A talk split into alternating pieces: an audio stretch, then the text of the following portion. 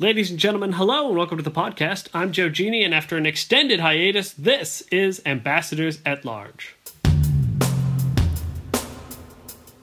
So, a lot has happened since our last uh, last podcast, uh, which was more than four months ago. Uh, it was back in August, so I guess it was about five months ago now.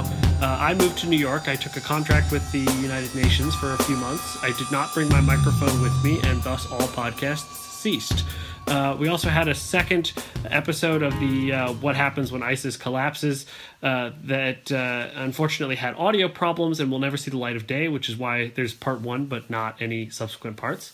Um, and oh, yeah, we had a presidential election in the United States, and we have a new president elect, and that is what we're actually going to talk about today. So I'm delighted to welcome back my good friends Ethan Chang and Ronnie Weiss, who uh, graced the very first episode of this podcast. Uh, guys, my first question to you is how much do you like winning? This is a trick question. I, refuse I to answer this question. I I enjoy it more than losing, and uh, that's that's how a lot of these days feel thus far. We we had sort of planned to do this episode immediately after the uh, election took place, and then several months went by, and we are now recording it right before the inauguration. Um, so. Uh, many, many, many hours of podcasting time in the podcast verse have been devoted to analyzing why did Trump win. But we're going to do our own little mini version right now because I think the very first question we have to ask before asking what's going to happen next in America is is why uh, did this man get unexpectedly elected the way that he was? Uh, and there are sort of many competing theories. There's the uh, Comey tipped the election theory. There's the fake news tipped the election theory. There's the WikiLeaks and Russia tipped the election theory. There's uh, and and then there's the was Hillary actually a bad candidate and Bernie should have won, been nominated or somebody else should have been nominated theory. Um, most of these theories sort of assume that Trump was a bad candidate, and I feel like the the numbers kind of bear that out. He's uh, Matthew Yglesias just wrote this piece noting that Trump is possibly the least popular incoming president ever. Uh, his approval rating right now is 37% uh, Barack Obama's entering office was something like 72%, if I remember correctly. Um, f- 53 to 39 is the margin by which Americans say that, that uh, Trump is not honest. 52% say that Trump, quote unquote, does not care about average Americans, end quote, and 62% say that he is, quote, not level headed, end quote. And basically, like, most of America, like, at least half of America, and probably more than half of America, has disliked this man throughout his campaign, and yet he won. So why do we think that happened? Well, first I want to ask that. So the thirty-seven percent, I, I, think they call that a jobs approval rating. Is that that's the one, right? Yeah, his, job approval rating is thirty-seven percent. Fifty-one percent say they disapprove of the job that he is doing. And what uh, job is that that we disapprove of? it's like the job, as as far as it seems to me, the job that he's performing right now is figuring out how to short circuit the entire country and make everyone in the country look like a complete fucking idiot. And he's doing a bang up job at that. He's doing a perfect job at that. And I couldn't imagine anyone doing a better job at that. So I guess well, I approve of his job. Uh, I, he hasn't I, started this job yet. Yeah, well, I mean, uh, although he's been more sort of active in terms, you know, I, I remember the previous presidential transitions. Uh, there was always this emphasis that we, there's only one president at a time but i've never i've just never seen anything like for instance when the united states abstained on the the israel settlements resolution and trump immediately tweeted as for the un things will be different soon or something to that effect uh, just directly in, interfering and, and, and uh, opining on the, the goings on of the final days of the Obama administration. So uh, he's sort of like doing a dry run for being president while being president elect. But I would say he, his job right now is president elect. We have we have we have president elected the man as a nation, and he is president elect. Uh, and hopefully, if I edit this podcast in an expedient manner, uh, this podcast will be out before he actually becomes president on the twentieth. I think that you know, I, I mean, as president elect, and within that system of you know one president at a time there is the transition. That is his job. And probably some part of the lack of approval comes from the idea people had of the distinction of taking him seriously versus literally and literally versus seriously. I mean, there are plenty of blogs that are dedicated to the people who voted for him uh, and now are like, don't take away my health insurance. So I the the disconnect. I, I think there are two phases to this. There's the initial part of eh, that has nothing to do with the election. This kind of you know the the right wing echo chamber that doesn't have anything to do with science or facts or you know the they talk about post truth now but i think that's been going on for for quite a while when it comes to people segmenting off and listening to whatever they want to listen to so they were already hearing what they wanted to hear. Uh, the fake news is just kind of the next extension of that, of the the confirmation bias of not only not only listening to the facts that you agree with, but now going, well, you know, things that aren't true, who cares? Because they sound like they could be true anyway. So I, I don't know that that leap was as big as a lot of people make it out to be. Um, the other component is the actual campaign and election, wherein they consistently said that these were the only two people who could lose to one another. Um, so I, I think that, yes, she was an incredibly weak candidate. And I think a lot of people are focusing on the kind of nitty gritty of things too much, as opposed to really listening to how many people hated her and hated her to an irrational degree. I mean, there are plenty of people in my own life who I spoke to about this, and they they resented her so much because they had to support Trump, who they also didn't like, and it was this bizarre sort of a thing of I th- that I could never understand the equivalence that they were making between what the two of them did, and you keep looking at the the very consistent small comparatively range of things that Hillary has done to upset people in terms of her behavior and the never ending stream of things that Trump we find out about and that he continues to do. And the fact that people could equivalate both of those two things uh, has never made sense and will never make sense to me. This is why I, I th- this whole recent scandal that's erupted about the whole the dossier and the possibility that the, the Russians have damaging information on Trump. What could possibly be worse than what came out during the actual campaign? Like I, I feel like it's impossible to blackmail someone who has no shame. I mean, if we actually discover that he's a pawn of the Russian government, that would be worse to us.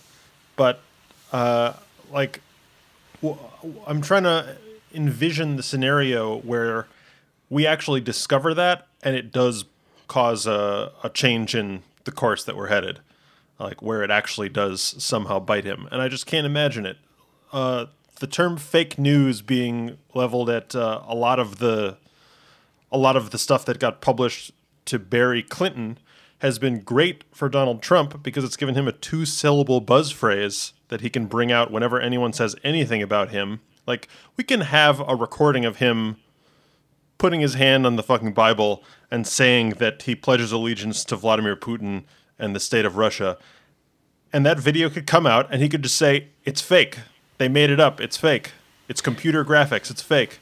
Yeah, can, can, we, can we? And people would yeah. buy it. Can we? Can we talk for just a minute about the the sort of? Uh, we were going to do this a little later in the podcast, but but this press conference that just happened a couple days ago, uh, where Trump refused to take a question from CNN because they had reported the, the dossier's existence, um, and he called them fake news and repeatedly interrupt the interrupted the uh, the reporter who was trying to ask a question and finally just shouted him down. And and and then the the other which which itself is kind of worrying worrying in in terms of the the precedent for discrediting and, and defaming and, and intimidating uh, the, the media for reporting things, but also the the immediate aftermath of it really struck a, a chord for you know a lot of people have, have thrown the word word authoritarian around to describe Trump's uh, natural impulses, and it turned out that you know as he was shouting it down, if you've watched the video, all of a sudden a bunch of people in the room start applauding,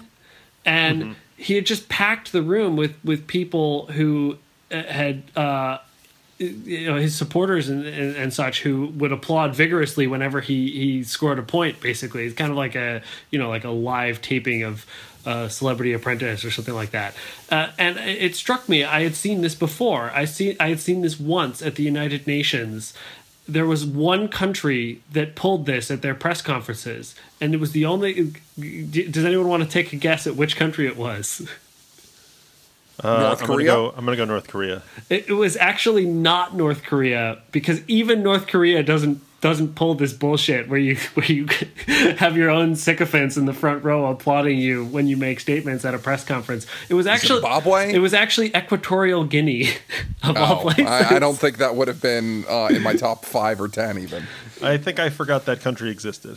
But but it, it I mean it, it's a deeply undemocratic country where you know the, the, the president gets like ten percent of all of the oil revenues in the country, and it's, it's like per capita income is is in is like above thirty thousand a year or something like that. Um, but most of its people live in abject poverty, and it's the president's son was once described by Foreign Policy magazine as the world's richest minister of agriculture and forestry. That's the kind of nation that pulls this kind of stunt and it just sort of it sent chills down my spine watching it i was like wow this is where we're headed in the united states I, you know, okay, we could talk about Trump a bunch, but I really would rather not because he's doing the same crap. To me, what's interesting is uh, th- this the the differences between his nominees and him, and it makes no sense to me. You know, like uh, the, Tillerson and the nomination uh, hearing wherein they're asking him about so like you and, and Trump talking about Russia. He's like, yeah, we haven't talked about that. I mean, how does that make any sense? And the fact that all these people keep coming out and they're they're not against him in small ways, but against him in very big ways when it comes to consistently talking about Russia being a problem, when it comes to taking these these things seriously, um, the Iran deal. Th- there are massive differences, uh, and I, I mean, are we to believe that they're just lying to Congress? Because I don't know that I do. I feel like these people have massive policy differences with Trump who doesn't understand things. So, how will this actually work when it comes to governance? It makes me wonder. I mean, th- that's one of the things about about Trump. Where I mean, you know, anytime a new administration takes office, there's going to be some question of how they're going to transition tran- trans transition their campaign rhetoric into reality. But I've never seen a greater uh, a degree of uncertainty about what an administration is actually going to do than than this administration. It seems like, I mean, just based on the early signs, it really seems like the Affordable Care Act is going to be repealed. The the wall or something like it is going to get built, and uh, it seems like he's he's at least initially pretty serious about his intent to start trade wars with various uh, trading partners of the United States. But apart from that, uh, it's really uh, we're, we're we're relying on tweets, and those tweets often directly contradict things that that uh, his various nominees are saying, and to what extent are his nominees saying the things that they're saying in order to get themselves past the confirmation process? We just have no idea. As far as his foreign policy goes, I mean, you know, foreign policy is kind of my area, and I have absolutely no idea. Is he really going to overturn the Iran deal, or did he just say that in order to be loud on the campaign trail? We have no idea. We have absolutely no idea. I think there's not much point in taking at its word anything that's in any of his tweets or any of his speeches or anything like that. I think basically he fell into a groove of running a campaign, and when he won, what he really wanted to be doing after he won the election was continuing to run a campaign. He kept tweeting in the same way. He kept wanting to uh, to hold rallies. What did he call them? Like like thank you rallies or Thank something? you. Yeah. Yeah. Uh, it's he doesn't know anything, and it's clear he has no idea what he's going to be doing when he gets into office. Um, like, you know, it, super early on, I feel like a week after he won the election, there were reports that he wasn't reading his intelligence briefs. We have no reason to believe that he has started doing that. I think basically he's having fun where he can, trying to like what's the best way to word this? I don't think he wants to be president. And I think when he takes office, he still won't want to be president, and he effectively will not be. There's a reason why there's no rhyme or reason to the people who he's building up as his cabinet. I think basically he's turning to authorities around him and saying, who should get this job, who should get that job. He doesn't really care. He doesn't really know. He's having fun on Twitter. He's like a little kid. So I think that if you want to look, if you're trying to figure out what is actually going to happen when he takes office, you just look to his cabinet. They're going to be the ones who are effectively the president. He's going to be on Twitter inciting racial violence, inciting sexual violence, and all that. But he's not going to be making any decisions. People are going to be making these decisions for him. They're going to write his speeches for him. So Back when though, there was the when when they were still trying to get Kasich on board, it was the idea that Kasich would be running domestic and international policy, and people were like, well, what would Trump be doing? it's that. clear what Trump would be doing because he'd be doing what he's doing. But I don't get the same vibe with Pence. I don't get the feeling that Pence is really uh, immensely involved. I, I feel like we would see more stories about that being the case. I like is Pence consistently around Trump even these days? I, I mean, have we seen? Have either of you seen any stories that suggest what Pence is actually doing? I, I mean, he went in to talk about the Affordable Care Act. That's clearly a big part of what Pence is doing. But is he really engaged beyond that? I, I think it, I mean the, the what interests me about Pence is that he's much closer ideologically to Republicans in Congress than Trump is because I think Trump is is although he ran with, with the Republican Party and shares many of their their qualities. Uh, I think he's kind of his own animal. He's Walter Ru- Russell Mead called this a neo-Jacksonian revolt, and and and I think you you sort of see it. Like re- Republicans really want to gut the social safety net, and that's not what Trump supporters are particularly interested in. They're interested in gutting the social safety net for the poor. Uh, th- they're they're interested in in uh, economic nationalism. But I, I don't think that you know they, they like social security. that's what they Medicare. think they're interested in. No, uh, It's not what they're actually interested in. well, and this raises the question of why people voted for Trump despite all of the things that you know we've we've been talking about. And and I've basically come up with sort of two possible theories to explain why uh, Trump was able to succeed, apart from the fact that that Hillary did not run in my view, a particularly great campaign, which is sort of a side issue at this point. Um, there's economic nationalism and there's ethnic nationalism. And which one of those, you know, and they're kind of interrelated, but like which one of those was dominant in people's minds as they went to the polls, I think has grave implications for the future of the country. If people are voting for, because of economic nationalism, I think that kind of makes sense. And I think you sort of saw that on, on the left as well with Bernie Sanders, where people, you know, th- we've very quietly had the longest uninterrupted uh, spate of ec- economic growth in the history of the United States under the Obama administration. But for a lot of people, there's been this hollowing out, and and a lot of people are economically hurting, and the economy is transforming, and and free trade has something to do with that, and automation has a lot to do with that, and and just the changing of, of the economic workplace, and and people don't feel as economically secure. A lot of people don't as they used to, and I think that if if that is what was on people's minds, then you can just say Hillary ran a bad campaign. Like like she, she focused on all, all the wrong stuff. She was very sort of wonky and with with specific policy proposals that that nobody actually read on her website, and people needed this sort of "we're going to bring jobs back" message that Trump was very masterful at repeating over and over and over again.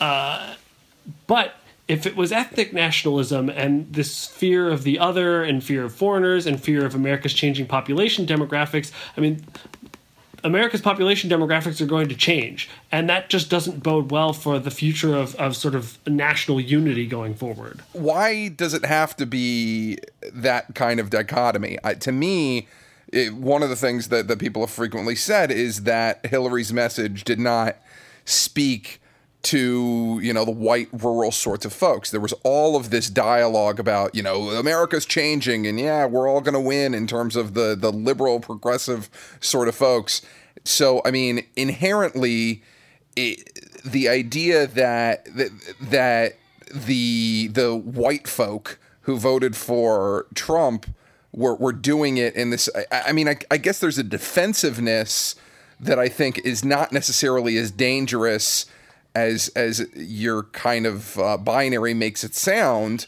wherein uh, an offensive sort of thing would be would be different. If it's to attack people, it's very different than feeling marginalized yourself. it it did concern me that that basically that Trump was able to demonize minority groups to an enormous extent and still get people to vote for him. And so my I, am naturally curious if people voted for him because of that or in spite of it. And my uh, my uh, I really want to. Th- I mean, th- this also leads to a, another thing that that that concerns me, which is that uh, like one of the things that came out at you know that, that you, you, kept hearing after the election over and over again was Trump supporters are racist, which kind of annoyed me. I I don't think that that to me what it looked a lot more like was that they were ethno nationalist, which is not the same thing. Uh, racism posits that one racial group is superior or you know racial groups are superior to other racial groups and, and that there's a, there's that there's a, you know a hierarchy of quality to, to race. Ethno nationalism is much more about identity groups feel you know seeking to control their own affairs and and take control of economic resources. It's less about superiority, uh, but it's still really dangerous. So like when looking at, at the course of Trump's campaign, the single scariest part for me was when he said that that judge was not capable of of making an unbiased decision because of uh, his his ethnic background because he was of Hispanic background and Paul Ryan at the time said that was the that was the sort of classic textbook racist comment, I believe was, was the way he put it. But to me, that wasn't a racist comment. It was an ethno nationalist comment. It was saying that people will make decisions based on their ethnic, you know, affiliation to further their ethnic group, and that's to to a, a you know for a country that is as as diverse as America is, especially given how much more diverse America is going to become by mid-century, we're going to be a majority minority country.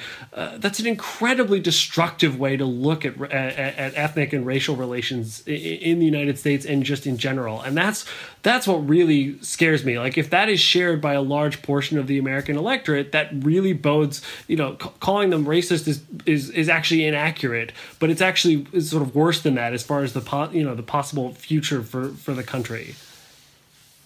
I think that it is true that that thread is running through the American people, and I think it, it this is not a thing that t- Trump and his rhetoric really brought about. Maybe it woke it up a little bit, but it's been alive and well since September 11th at least. Um, I think it's important to make the distinction, uh, or rather, like to adjust the definition of racism. I would say that um, I don't think it's bad to say that most Trump supporters are racist. I also think that Oof. most Hillary Clinton supporters are racist. I think that racism is basically just a fact of this country. But but is this um, like is this like an Avenue Q style racism? Like everybody's a little bit racist sometimes. Doesn't mean we're going around committing hate crimes, like that kind of thing, or or, or, or like explain yourself a little bit. When I say ra- so, to me, the definition of racism is racism is not a thing that a person can perpetrate. Racism, at least in this country, is an institutional force. It's sort of a fact of our country right now. Racism in this country is institutional white supremacy and we've had that forever. We've had that since we committed mass genocide to I guess mass genocide is maybe that's a redundant thing to say. But since we since we took over this country other kind by way of genocide, we've sort of been built on racism. We do have a hierarchy in this country.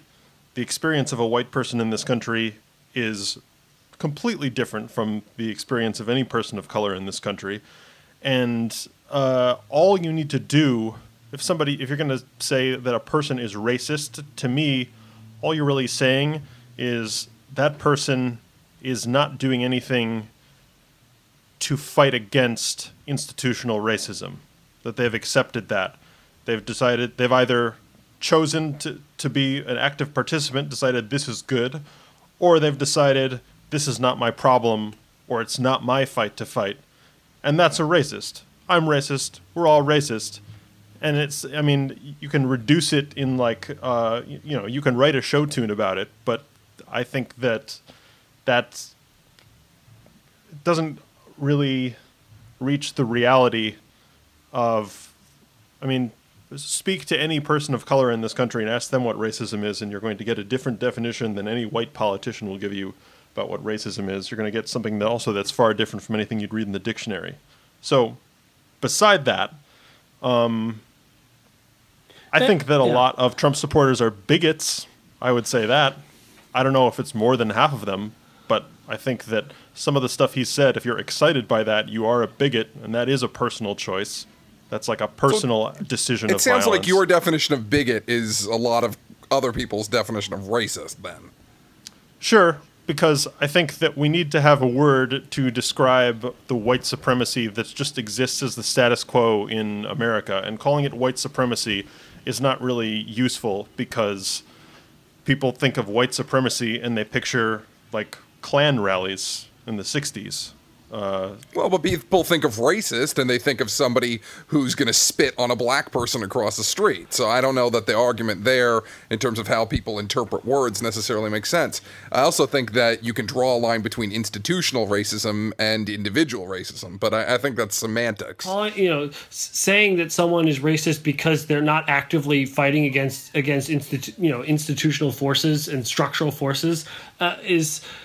Uh, to me, it it just seems counterproductive. Like I, I don't think it. I don't. I mean, it, to me, it, it just seems inaccurate. Be, like, so, so let me. uh, An example would be that. So, for example, right before the fall of, of Yugoslavia, to- as, as an example, there was certainly ethnic tensions between different groups, but you also had, you know, intermarriage between groups and people lived together. And, you know, Bosnia in particular was a, was a multi ethnic uh, region of, of Yugoslavia. And despite all of that, when the structural forces that pulled Yugoslavia apart happened, all of a sudden the same people who were like living next to each other were like ethnically cleansing each other. And so structural forces really matter. And so uh, to, to say that like people are racist because they voted for for for Trump, I, I just I mean, for starters, you can't win elections without them. So it, I, I feel like it's counterproductive. But also, I, I think it's a it's almost a category error to to blame individual people for structural problems. People are the ones who perpetuate structural problems, though. People made the structure, and people have to sustain the structure. And the yeah, but I mean, at a certain is- point, institutions sustain themselves, and if you're dealing with historical things that have led up to this, you know, I mean, uh, having loans in the past that made it, or lack thereof, that made it so there was segregation when it came to housing, etc. I mean, those are things that other people decided to do, and that still have repercussions now. But an individual I, I mean, it, it takes ma- one person is not able to change structures. So yes, people feed into structures in the aggregate, but I mean, to blame somebody and say they're racist because history has brought us to the point we're at, I, I mean, is I think a hugely unfair burden to put on individuals that live in 2017 uh, for things that were done over the course of generations. I don't think it's an issue of blame. I think it's an issue of recognition. I think it's important that people who that people recognize that they are a person that which I would say that the three of us all are who benefit greatly from structural racism.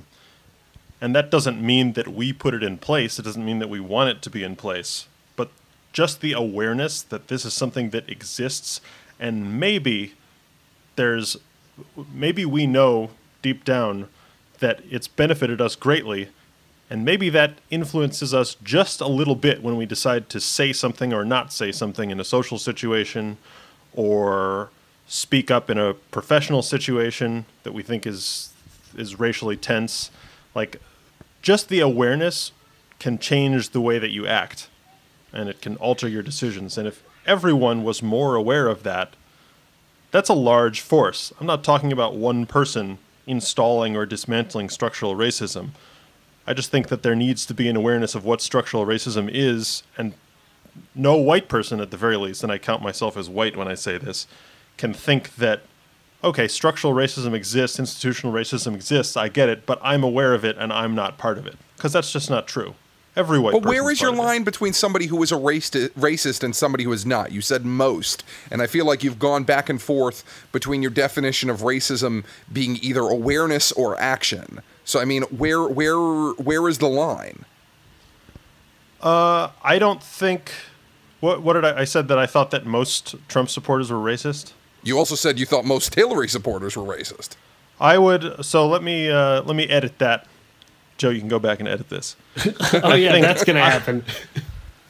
I think uh, essentially all white Americans are racist, and I think that there are and uh, Winning slogan for the, the Democrats in 2020, right there. I, like well, all right. So let's move on to this then. Fuck the Democratic Party. Oh, They've gee. completely failed, completely and utterly impotent. Like basically, what Donald Trump figured out and what he's still doing is he's figured out that the media is impotent and the Democratic Party is impotent, and nobody gets it. Nobody gets what his appeal is. Nobody gets why his message keeps punching through. Um, nobody gets that he's figured out that he can make stuff up, and because his language is more colorful than anyone else's, and his sound bites are better than anyone else's, that he is going to win every one of these fights. But but I, I want to go back. I mean, re- remember he's a very unpopular candidate. I, I think that if the Democrats run somebody who like, b- because if you look at if you if you cut to the chase on on Trump's campaign, it was really just two things: trade is a, a raw deal for Americans, and immigration is bad, and we're going to stop it. That was really what it was about. If you had a, a Democratic candidate who ran with a more cohesive message, who was not directly associated with NAFTA and the Iraq War, who had not given speeches to Goldman Sachs and such and such and refused to release the transcripts of them and all these other things that just looked bad. Like, uh, if you if you had someone who, like who didn't have those qualities in this particular election cycle, then it's a totally different outcome because let's say the Democrats win at the presidential level, they're still a mess at the state and local levels, but they win at the presidential level, and all of a sudden, you know, just, remember, just it's we're talking just a few tens of thousands of votes in three country, er, three states uh, that that changed the course of the entire election. Then all of a sudden, everything changes, and instead of the Democratic you know party being accused of playing identity politics. The Republican Party is accused of of of playing white nationalism and not appealing to various groups that are essential to that, that, are essential parts of the American fabric in order to have an inclusive message that can actually win elections.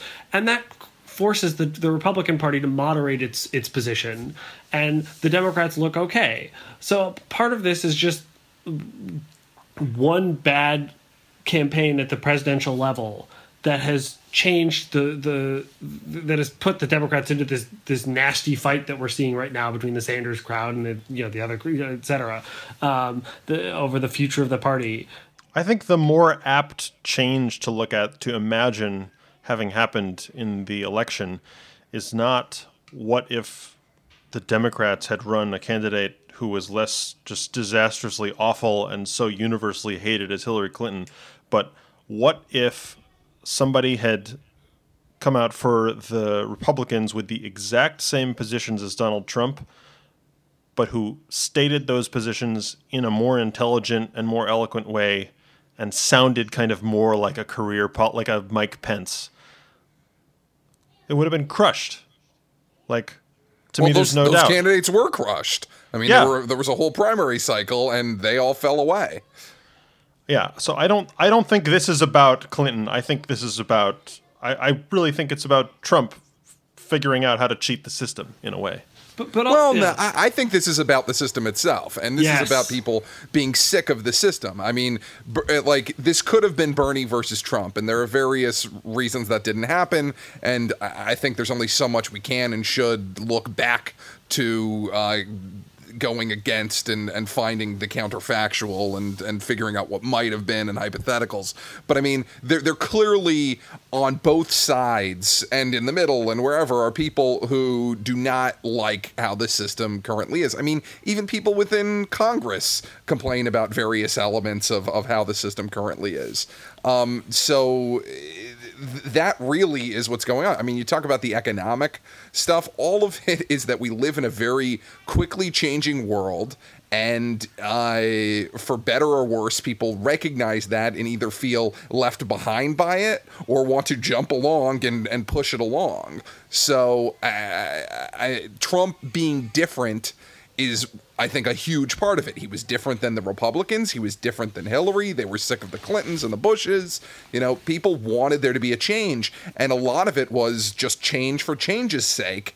Um, I mean, we haven't mentioned the people who voted for Obama twice, who voted for Trump. I mean, those people existed, and it seems bizarre until you look at somebody who um, might have supported Bush, maybe they didn't, whatever, but they got sick of Bush, so they wanted something different, so they got Obama in. Then they got sick of Obama and they wanted somebody else in. I mean, part of it also is because people want to see somebody at the top and either credit or blame them for things even though these are institutional, systemic, all sorts of stuff like that. So having somebody who has that boldness of personality and also represents in so many ways a change makes it so people can get behind that, even if he has this long list of things that even those individual voters don't agree with. I think it's no coincidence that the last two people who have been elected president for, uh, by the American people both thought the Iraq War was a crappy idea and defeated favorite opponents who thought the Iraq War was a good idea. I think that's sort of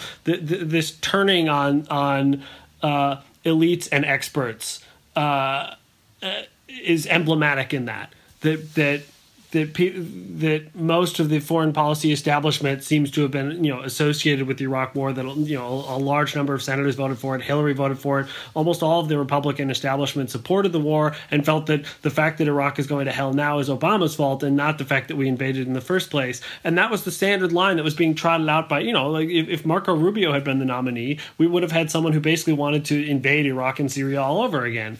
And uh, Trump rebelled against all of that. I mean, he is his appeal, uh, uh, to the extent that he has appeal, uh, comes from the fact that he's willing to call out the system as as rigged, to say that it's rigged, to say that he, as a billionaire, understands how it's rigged and will will fix it, and to postulate that America should do what's in the interest of the American people, and that something like the Iraq War is not in the interest of the American people, and and that we're just not going to do it, and and, and that and Syria likewise. I think also you have somebody who, uh, over the course of many, many years, has touted himself to be a success um, and has been in the public eye. And there are people who bought into that and said, you know, we want somebody who can change things. Here's a guy who was successful in this other realm, so he should and can apply that and hopefully make changes and make a success out of America, which is no longer successful, hence make America great again. So I mean there is a logic to it and in some ways it's it's a sad hopefulness that if anybody really looked into it like we the three of us have and, and many others you go well that makes no sense and it's really not based on anything but if you feel like nobody is championing for you uh, even if you kind of in your heart of hearts know that this guy maybe isn't going to, if you're picking between the person who is hiding who they are constantly and has had uh, years of scandals and whatever else versus somebody who's out there in your face and seems to be uh, willing to change things and willing to tell you how he sees it.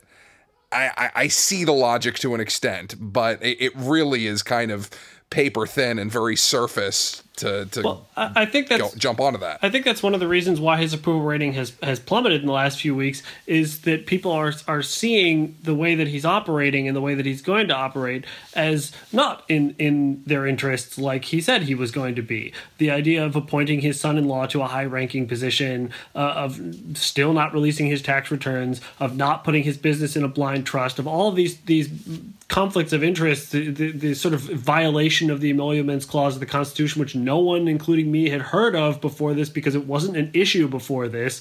Uh, from day one of his presidency, the possible ties, you know, business ties with Russia or economic ties or what, what have you. Uh, people are looking at the, you know, the fact that his cabinet is full of billionaires, and people are looking at this and be, being like, this isn't this isn't going to make America great again. This is going to make Trump great. This just seems like an elite person enriching himself at the extent of uh, the expense of, of the people. And I think that's one of the reasons why people, you know, even people who supported him initially have started to look at him like, is this really uh, uh, what we voted for? I think they also believed that there was some switch that was going to magically flip. And I think even the media was trying to tout this, and you know he was going in to talk to Obama uh, to to to make it seem like there was something that was going to change in him, and he was going to be a fundamentally different person as a candidate versus a president elect, and then a president.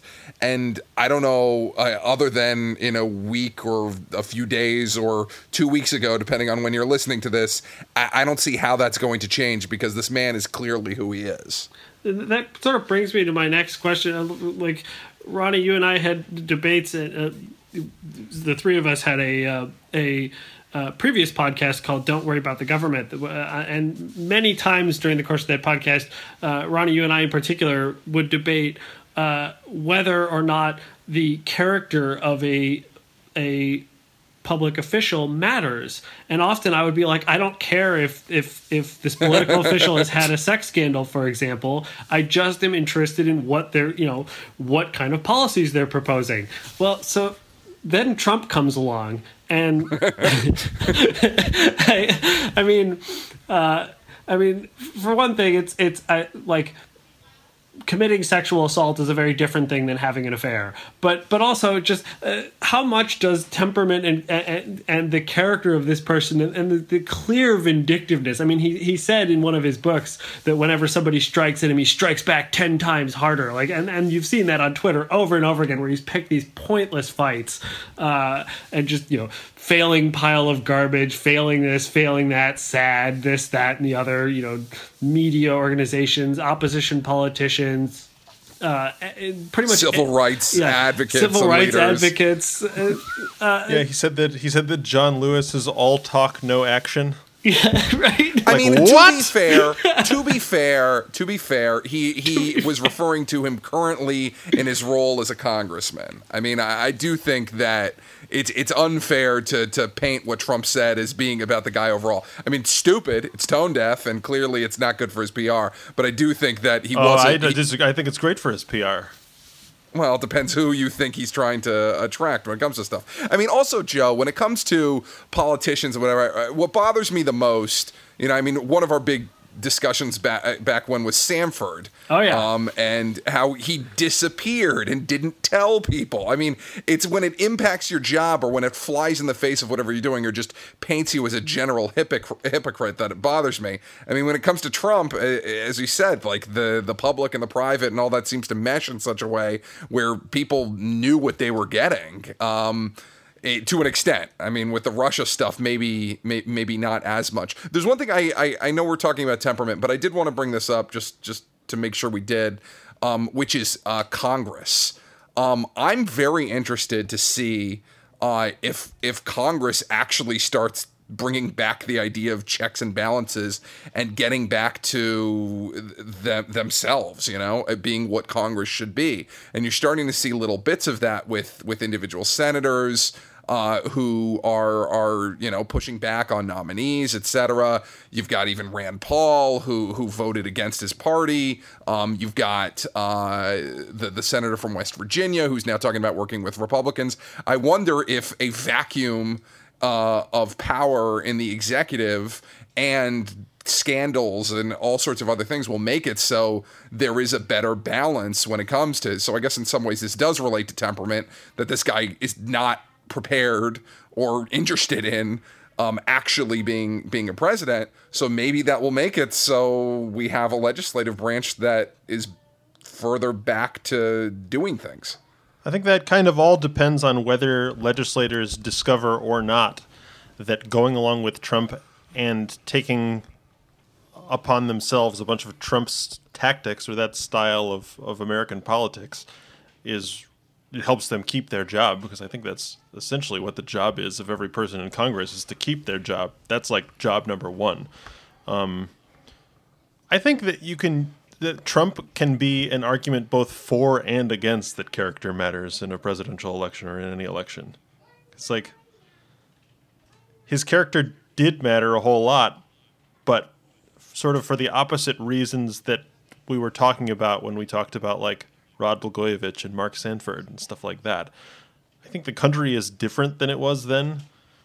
Like some of the most people popular people on TV now are like the worst person from The Bachelorette, you know, and I like the worst person on any shitty reality show. Well, well, our- These our- people are hugely popular.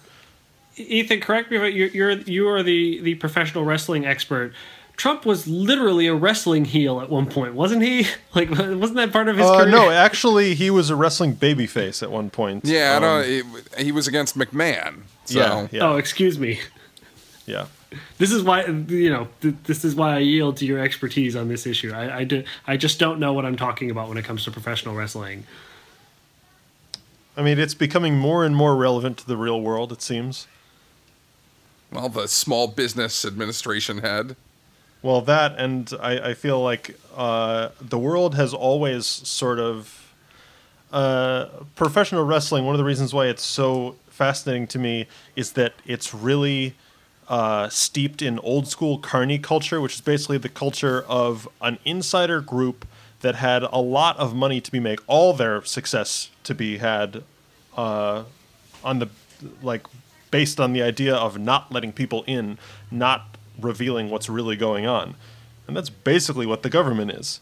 So as like the as media sound bites become shorter and shorter and like people's patience becomes shorter and shorter like I don't want to sound like if, you know some like old idiot who's complaining Kids about these days and their tweets. Right, but I mean it's true. Like I feel like I have the patience to to delve into things deeply and to read long form pieces, but it's decreasingly actually true. Like I watch things in GIF form, like GIF, excuse me. Um, oh No, you were fine the first Time. I've time. always wondered how to pronounce that. Well, do you go with the majority of the human population or the creator of it? That really, I think, is what the debate comes down to. I don't know. It's hard to say. And also, I'm 33 years old now, so now I don't know what I was what I was saying anymore. We're all fucked. We're, we're all, get, we're all Um, getting okay, old. let's talk about FOPO. You know, when it comes to Trump and uh, how he's relating to the world, what the hell is going to happen? I mean, w- one, Cuba hasn't been, other than Obama's decision uh, with wet foot, dry foot recently. I mean, what is Trump going to do? I haven't heard a peep as to what the relationship with Cuba is going to be like. My guess is because of all his billionaire friends who want to get there, there probably is not going to be much of a difference. Um, it's certainly not a, a backtracking of that. Um, and now there was just a piece uh, today about how all of these other intelligence agencies are now looking into the the, the purported dossier from the British intelligence guy.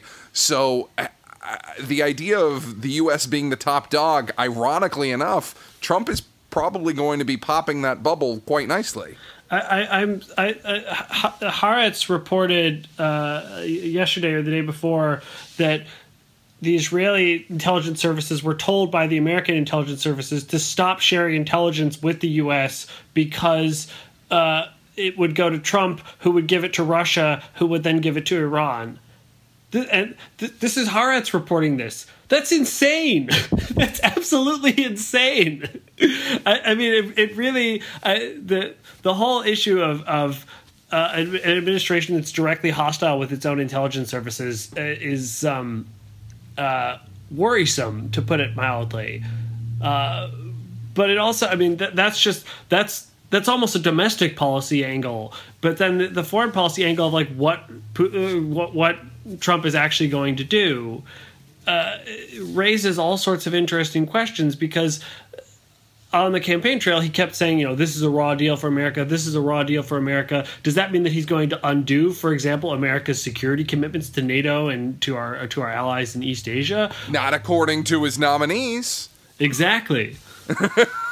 or, or most of them. But but but yeah, like, or does this mean that Trump will be able is just setting himself up to be able to say, well, I got a fairer deal out of NATO, I got a fairer deal, and then he'll just keep doing all the same stuff. You know that I was able to fix the Iran deal, and now it's in America's interest again, and we'll just keep doing it. It's kind of like you know in Trump's head, Trump is right whatever Trump does. And so, uh, in theory, he, he doesn't have to necessarily be against anything. He's not ideologically opposed to, say, Iran, for example, in the same way that you know Marco Rubio is. He is in, instead beholden to himself, and so we don't know what he's going to do. I mean, and what what about when he talked to the president of Pakistan? Was that who he spoke with and was like, "I love Pakistanis." Oh God, the the readout. he called them an extraordinarily intelligent people, and he, uh, and he, used the word "fantastic," I believe, three times in one sentence. This was officially a readout that the Pakistanis released, but the language was so much like what how Trump actually talks that no one doubted for a second that it was like direct transcripts of stuff that he said. it's just and, and it's sort of like how does this square with his muslim ban? Does he know that pakistan is a mostly muslim country? That it was like no one has any idea what's going to happen next. And and so it's it's almost it's almost exciting. I mean there's a part of me that's kind of like thank goodness we have a republican president who th- thinks the iraq war was a bad idea. Um, uh, that's that's liberating in its in its own way. Uh, but also i'm terrified out of my wits because the entire global security architecture that has held the, the, the, long peace of the last 70 years is under threat like never before in human history, like in the whole time that, that my parents have been alive.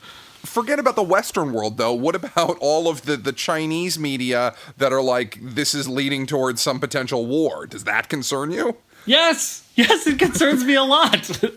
I feel like uh, I'm so, a little bit so you're happy concerned. that this guy was against a war that's done, but you're not necessarily totally concerned about the wars he might be leading us into imminently. Look, it's there, there's trade offs. I think it's. He, I mean, his his his self-contradictory statements on anything to do with foreign policy basically just prove that he doesn't know what he's talking about. He hasn't read anything about that. He hasn't listened to his briefings. I think his positions on foreign policy are going to be he's Flavor Flav to his Secretary of State, and that's it. I don't think that's where his interest is. But I don't think he's going to be satisfied with that. That's the problem with Trump. If he was just going on these thank you rallies for the next four years or however long until he gets impeached or whatever, then I, I that'd be one thing. But I don't get the vibe that that he would be satisfied with that. He wants to put his stamp on stuff. He, he wants, wants, to put his to, stamp on. Which member of Public Enemy do we know more about now? Who's going on now? Than uh, than the other. Do we know more about Chuck D's life or more about Flavor Flav's life? Which one has been all up in all kinds of reality shows and pops up on social media all the time. But my point is, I don't think that it, like that suggests somebody who just wants attention, and I think Trump wants recognition beyond that. He wants to to have a legacy. He's going to want to be compared to Obama and other presidents. He's going to want to actually take action. Now, mind you, I agree with the idea that some of that action might just be relabeling or slight tweaking, but I don't think he's just going to go meandering around and tweeting and letting other people do other stuff. I mean, this is going to blow up in so many ways ways in terms of the. I, I mean, how long until Mattis gets dismissed? Like, there's no way that the two of them are going to be able to to stick or or resigns um, in, in, a very like big sort of way. I, I cannot picture a scenario where the two of them are able to stick together in any lengthy period of time. I personally, but, assuming the world doesn't end in in in you know nuclear holocaust because we, we get into a pissing contest over a couple of Ma- no, no, no. Sorry, Joe. Joe, just a quick yes. correction. M- mass nuclear holocaust. Mass nuclear holocaust. um, over like you know like the Spratly Islands. Um, assuming that doesn't happen in in in you know four to eight years when this administration is done just imagine all of the tell-all books that will come out of it from the various cabinet officials. I don't think it's going to take four to eight years for those. I, I have. Uh, I have, oh man, I, I just have so much more to say, but um, we are approaching. I also wouldn't be know, surprised if the administration is gone in three years. Do you think so? I mean, just think. A lot of people are, are, are taking straws on how quickly he's impeached, but I, I think they underestimate the the loyalty of the Republican Party to anyone who can win. I, like, I just can't imagine the Republican Party getting him out of power. And since the Senate map looks so terrible in 2018 for Democrats, and the House is so gerrymandered, it, it would it would take an absolute landslide in 2018 uh, against the Republican Party to put uh, people in into Congress who would actually carry out something like that. Like he would like just imagine like again all the stuff that he's done already that that is like arguably impeachable or like illegal or or, or deeply unethical uh, that that that that people seem to be fine with. Imagine how much worse he would have to do in office before Congress would actually consider taking a, a Republican led Congress would actually have to uh, take any action against him. You don't think that they would rather have Pence in though? That does that that is an interesting point. And I think also, you know, if they're calculating this, they probably want to do it in an amount of time where Pence can get something done or you know look like he's doing things as opposed to right toward the end of the term you know so so Pence could get reelected it, so I it, is interesting. Like th- there are certain historical parallels to this. Like I've been read, I was reading about America during the age of Andrew Jackson, and there there are many parallels between Trump and Jackson, and there are also certain parallels between Trump, Trump and, and Tyler, who was a couple presidents later, who was basically a president without a party. Uh, because his own party disowned him. In some in some ways, we've seen some of this before, and it's kind of like uh, it's kind of like the My History Can Beat Up Your Politics podcast. Uh, there's a there's a there's a precedent for almost anything. But in some ways there's just no precedent for what we're going through right now. And that's what makes it kind of exhilarating and scary. I would say that i'm not exhilarated by it anymore. I'm not sure if i ever was. I you know i am to an extent in that i do believe that there can be good changes out of this. You know we, we talked about the democrats and and where they're at I mean, if Hillary had won, then there would not have been any sort of reckoning for them, and there would have not been a huge change, and there would have been a justification and a vindication of the idea uh, that that the Debbie Wasserman Schultzes of the world were, were were doing what they're supposed to, and the Chuck Schumers. You know, I I think that there can and will be more of a generational change and more of a pivot when it comes to how uh, the the Democratic Party is is doing things. I mean, even you know Cuomo is is pushing for all these uh, these voter changes. I don't know that that would have been a priority for him necessarily if if Hillary had won. So I, I think that that there can be uh, a lot of changes. And Obama and um, uh, Eric, uh, blah, blah, blah, former Attorney General Holder, Holder. Um, are doing the gerrymandering stuff, which they might have done anyway. But would they have gotten the attention that they're probably going to get under a Trump regime? Probably not. So I think that that yes, it's terrible and we could all die, but this also could jumpstart lots of changes by virtue of activating folks and making them more aware than they would have been had Hillary been in office. Yeah, I think basically the only thing to get exhilarated about is that it does sort of a has a similar effect but in the radical community. Like because it's sort of like one of the effects of especially the last it felt like maybe one month or six weeks of Trump's campaign before he won is that a lot of white supremacists came out of the woodwork, and that's like t- totally gross. But also, you can twist that into being a good thing that we sort of know that that threat is alive and well in America. But I think I was more excited about that before he won the fucking presidential election. I think after that I was just bummed and scared. I, have I have one more question I want to ask you guys, uh, and uh, it, it may not seem like the most directly relevant, but I think it sort of has implications for the way the country's going to go in the future. Which is, are you going to buy stuff from LL Bean?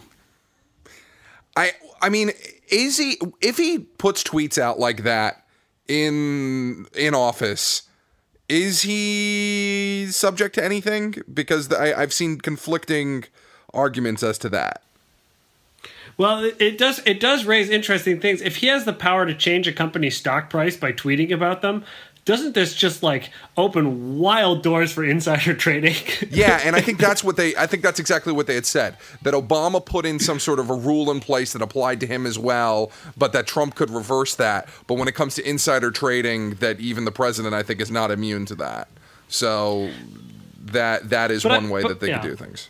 But but it also kind of raises this question because because uh, f- for those who don't know, one of LL Bean's board members, not the company itself, but one of their board members, uh, donated money to a a, a pro Trump Trump uh, action committee. More money than is legally allowed. more money than is legally allowed. It appears, um, and uh, as as a result of this. As a result of this, there, there started this online campaign to boycott LL Bean, and LL Bean released a statement saying, frantically, "We are not a political company."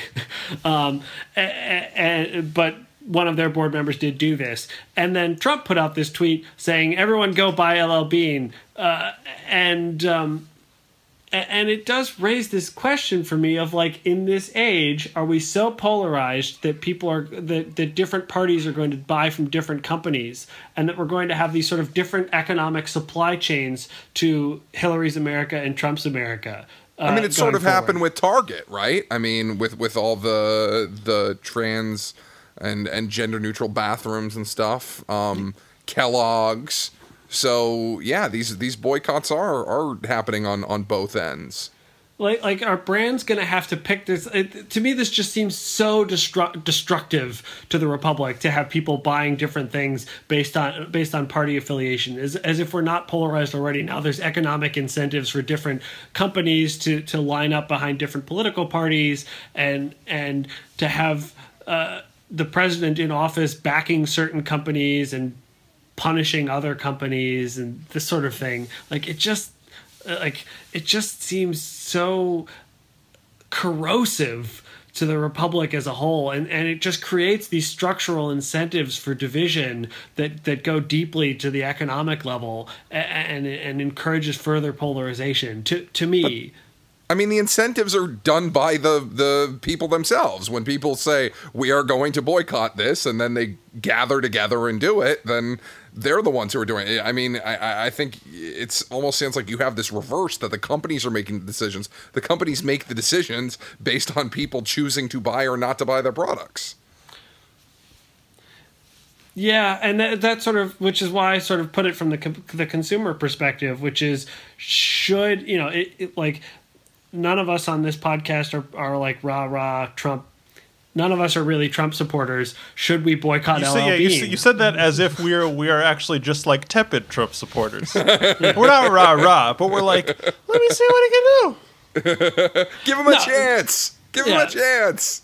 I mean, you'd have to pick a brand I actually gave a crap about. You know, I mean, I I, I have never purchased uh, an LL Bean. The one piece of product that. LL Bean ma- Bean made that was worth buying was the LL Bean Classic Wicked Good Slippers, and they were super good quality, and they were made in the USA, and they're not made in the USA anymore. They're not. No, Does Trump know about this? I mean, does Trump know uh, anything about anything? Where's the where's the you know LL Bean make slippers in in USA or pay big border tax hashtag MAGA. Where's that tweet? I don't know. I'm sure he when- thinks that they're they're great slippers, tremendous slippers. Are his feet as small as his hands? Maybe the kids' sizes are still made in the USA. He has fantastic feet, guys. The, best, feet.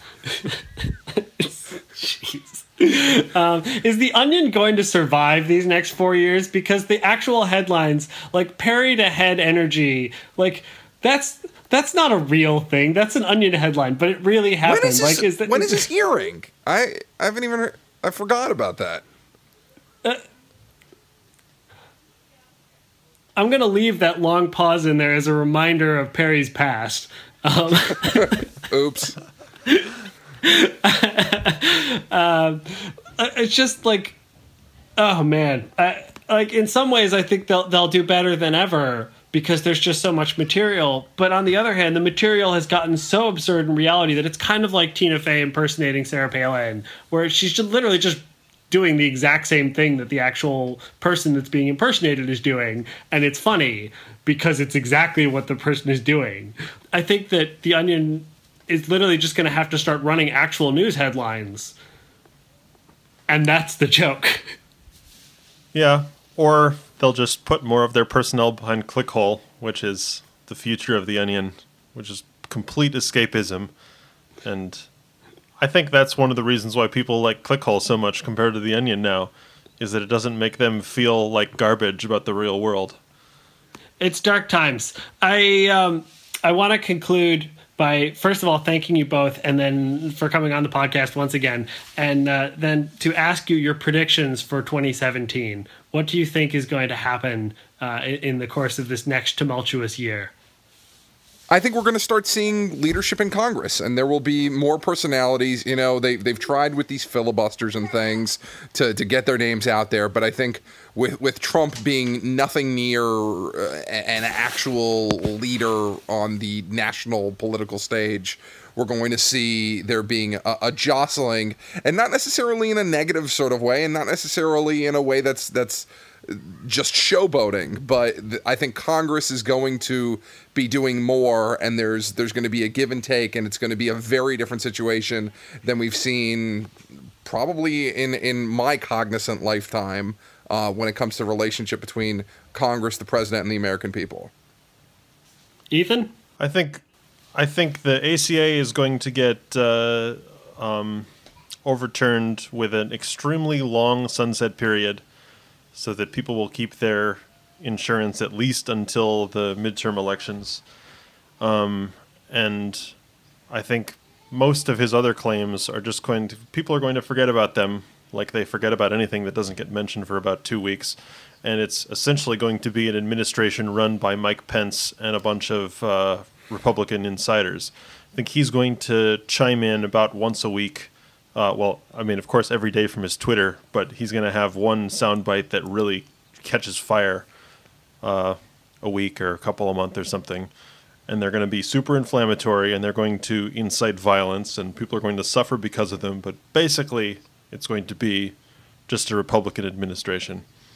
Um, I guess that's longer than a one year ahead prediction. But I kind of just think Donald Trump is full of shit. And yeah. That's that's about as tepid as you can get as a supporter, Ethan. I guess so. My prediction is that there's going to be this huge blow. I don't know if it's going to happen this year because they have to they have to blow their one reconciliation thing. You know, they can only do it so often uh, on repealing the Affordable Care Act. But I think there's going to be this this epic showdown between Trump and the Republicans in Congress over whether or not to destroy the American social safety net, where Republicans they agree that the Affordable Care Act needs to go, and they'll probably, you know, cut Medicaid and food stamps and things like that. But as far as Social Security and Medicare, I think the the Paul Ryans of the world want to basically do away with those. And Trump supporters really don't want that to happen. So I think there's going to be a huge showdown over that. And if there isn't, and Trump just rolls over and does whatever the Republicans in Congress want him to, I think we're going to see even more political turmoil and and you know someone even crazier uh, running in the 2020 election. Who would that be? Who's that going to be? Kanye. Oh man. Kony. Kony 2020. oh man, did you guys hear about this? Um, the the New York Times reported today that uh, um, the the Trump admitted the transition team sent this question to the questionnaire to the State Department, just brutalizing all of basically all U.S. programs on the continent of Africa. Like we have spent hundreds of millions of dollars hunt- hunting down Joseph Kony. Is it worth it? We've spent hundreds of millions of dollars on PEPFAR. Has it done any good? Is it turning into an entitlement program with all these like accusatory questions? And like there's one on Ebola that was like, how do we stop Ebola from hitting the United States as opposed to like you know anywhere else that it might hit? Um, uh, it, it sort of isn't it, there a hundred percent effective vaccine now? Yes. um, Isn't that how you do it? Yes, but Donald Trump doesn't like vaccines, though. Oh, that's true. Robert true. F. Kennedy Jr. oh Which, no, like, he was the one who purported that he was on this committee, and it, I don't think it's been actually corroborated. fake news. It's a killer. Ethan Chang, Ronnie Weiss, thank you so much for coming on the podcast. Very welcome.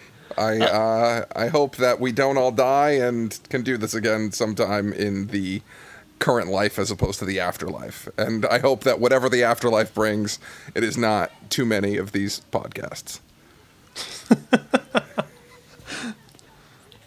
I'm trying to interpret that remark.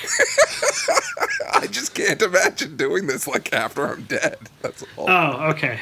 Uh, I, I, I, I see what you're saying. it just seems to me to be a strange way to, you know, to spend death. Eternally remarking on on uh, on, on the, on the world. I mean, it's sort of like a lost or something that, that we're stuck Yeah. together or something. Yeah.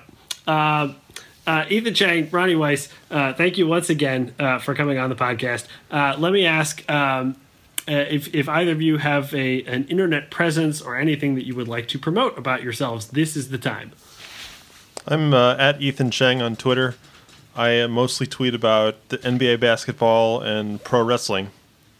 Um, and I have fun doing that. I'm going to keep doing that.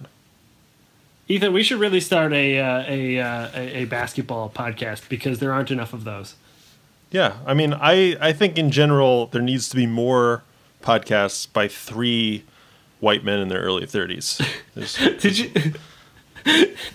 the other day, I saw someone tweet that that the um, the uh, the plural uh, noun of a uh, uh, of for for white males is now a podcast. Like you know, a murder of crows, a podcast of white males. yeah, we got to live up to our namesake.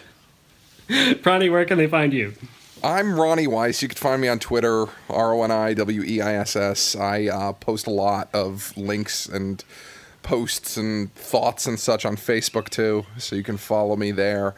Uh, if you're in the New York area, the New York Travel Festival is in its fifth year. If you're into travel, April 20th through 23rd, uh, nytravfest.com. If you are into travel, also, uh, Travel Unity is the not for profit I started about increasing diversity in the travel space. So, uh, letting people know that travel can be a part of both their lifestyles as a uh, as a possible thing to do and as a career choice.